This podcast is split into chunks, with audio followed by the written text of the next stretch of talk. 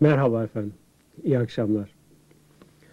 Dünkü sohbetimizde adeta dünyaya öcü gibi tanıtılan bir İslam dolayısıyla insanlarda oluşan korkulardan söz etmiştim. Şimdi İslamiyet gerçekten bugün dünya üzerinde korkulan en büyük öcü, umacı gibi kabul ediliyor, anlatılıyor. Halbuki İslamiyet benim 30 yıllık araştırmalarım sonucunda tespit ettiğim bulgulara göre hiç de böyle bir öcü umacı değil. Ve böyle olduğuna gerçekten eğer bu sohbetlerimizi takip ederseniz siz de kesinlikle karar vereceksiniz. Niçin İslamiyet umacı değil? Önce kesinlikle bilmemiz gereken bir konu var. O da insanla Allah arasına hiçbir aracı kurumun veya kişinin giremeyeceği gerçeği. Batı İslamiyeti bırakın kendi dinlerini dahi tam anlayamadığı için böyle bir aracı kurumun oluşmasına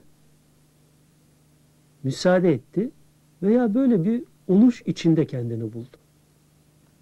İnsanlar kiliselere, kilise görevlilerine belli paralar vererek, yardımlar yaparak dindar olabiliyorlar.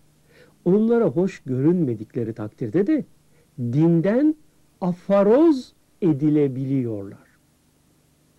Halbuki İslam dini inanç sistemine göre bizim hiçbir aracı kuruluşa, teşkilata, derneğe ya da başka bir topluluğa ihtiyacımız yok. Şu anda dünya üzerinde hiç kimsenin Allah adına konuşma yetkisi yoktur. İslamiyeti Hz. Muhammed aleyhissalatü vesselam bize tebliğ etmiştir. Ve Kur'an hükmüne göre de onun görevi tebliğ etmek, müjdelemek ve bizi gelecekte karşılaşacağımız tehlikelere karşı uyarmaktan başka bir şey değildi. Hz. Muhammed Aleyhisselam insanlar üzerinde zorlayıcı kesinlikle değildi. Ve ayrıca getirdiği dinde de asla zorlama yoktur. Hz. Muhammed Aleyhisselam bize dini tebliğ ettikten sonra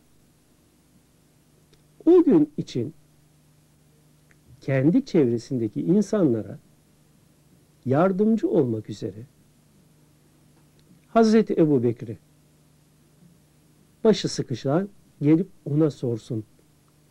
O kendilerine yardımcı olur düşüncesiyle bıraktı. Daha sonra Hazreti Ömer, Hazreti Osman, Hazreti Ali hilafet görevi yaptılar. Ve Hazreti Peygamber'in benden sonra hilafet 30 yıldır şeklindeki açıklamasıyla birlikte de gerçekten 30 senenin sonunda hilafet olayı sona erdi ve saltanat devri başladı. Sultanlık devri. Krallıklar, sultanlıklar, imparatorluklar devri. Esas itibariyle bunlar İslamiyet'in konusu değildir. İslamiyet adına, Kur'an adına, Allah adına konuşma yetkisi de dünya üzerinde hiç kimsede mevcut değildir. Ben şu anda size İslamiyet, Kur'an ve İslam'ın düşünce sistemiyle ilgili bazı şeyler anlatacağım. Fakat ben dikkat ediniz lütfen. İslam hakkında konuşacağım. İslam adına değil. İslam hakkında herkes düşünebildiği, araştırmaları sonucunda elde ettiği bulguları kadar konuşabilir, fikirlerini çevresiyle paylaşabilir. Ama bu sadece ve sadece bir paylaşımdan öteye geçemez. Geçme hakkı ve selahiyeti kimsede değildir. Bana sorarlar çeşitli konularda. Ben de o konularda fikirlerimi, bilgilerimi çevreme anlatırım. Ama bu benim hiçbir zaman bir İslami önder, bir lider, bir şeyh, bir hoca olmam anlamına gelmez. Ve bu herkes için de böyledir. Her topluluk kendi içinde bilgisine, düşüncelerine güvendiği kişiyi kendine baş seçebilir. Bu doğaldır. Ama o kişi sadece kendi düşüncesini paylaşanlara önderlik eder.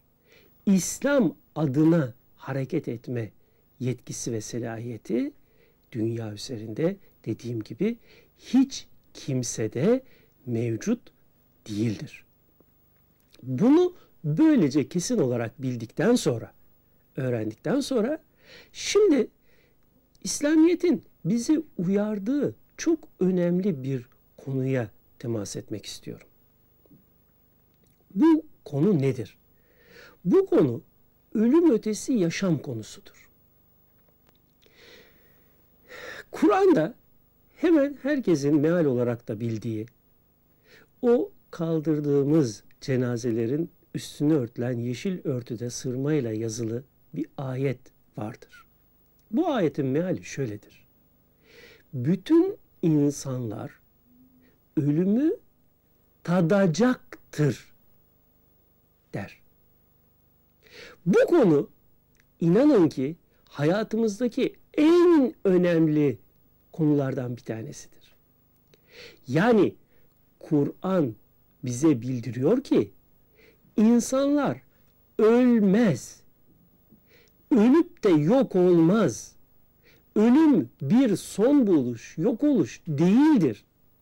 Ölüm tadılan bir haldir. Yani kişi bu bedeni kullanamaz hale gelir. İşte bu o kişinin ölümüdür.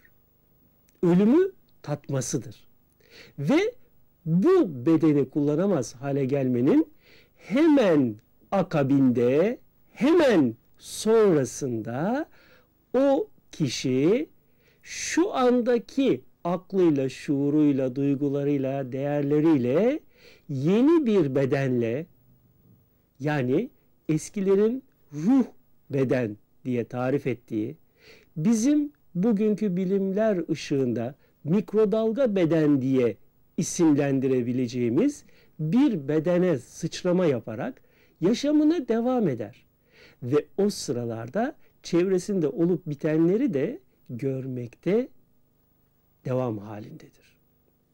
Şimdi bu ölüm konusu gerçekten çok enteresan ve iyi fark edilmesi gereken bir konu. Çünkü İslam'ın gelmesinin ana sebeplerinden bir tanesi ölüm sonrası yaşam gerçeği. Evet, inşallah bu konuya yarın akşam devam edelim. Şimdilik hoşçakalınız.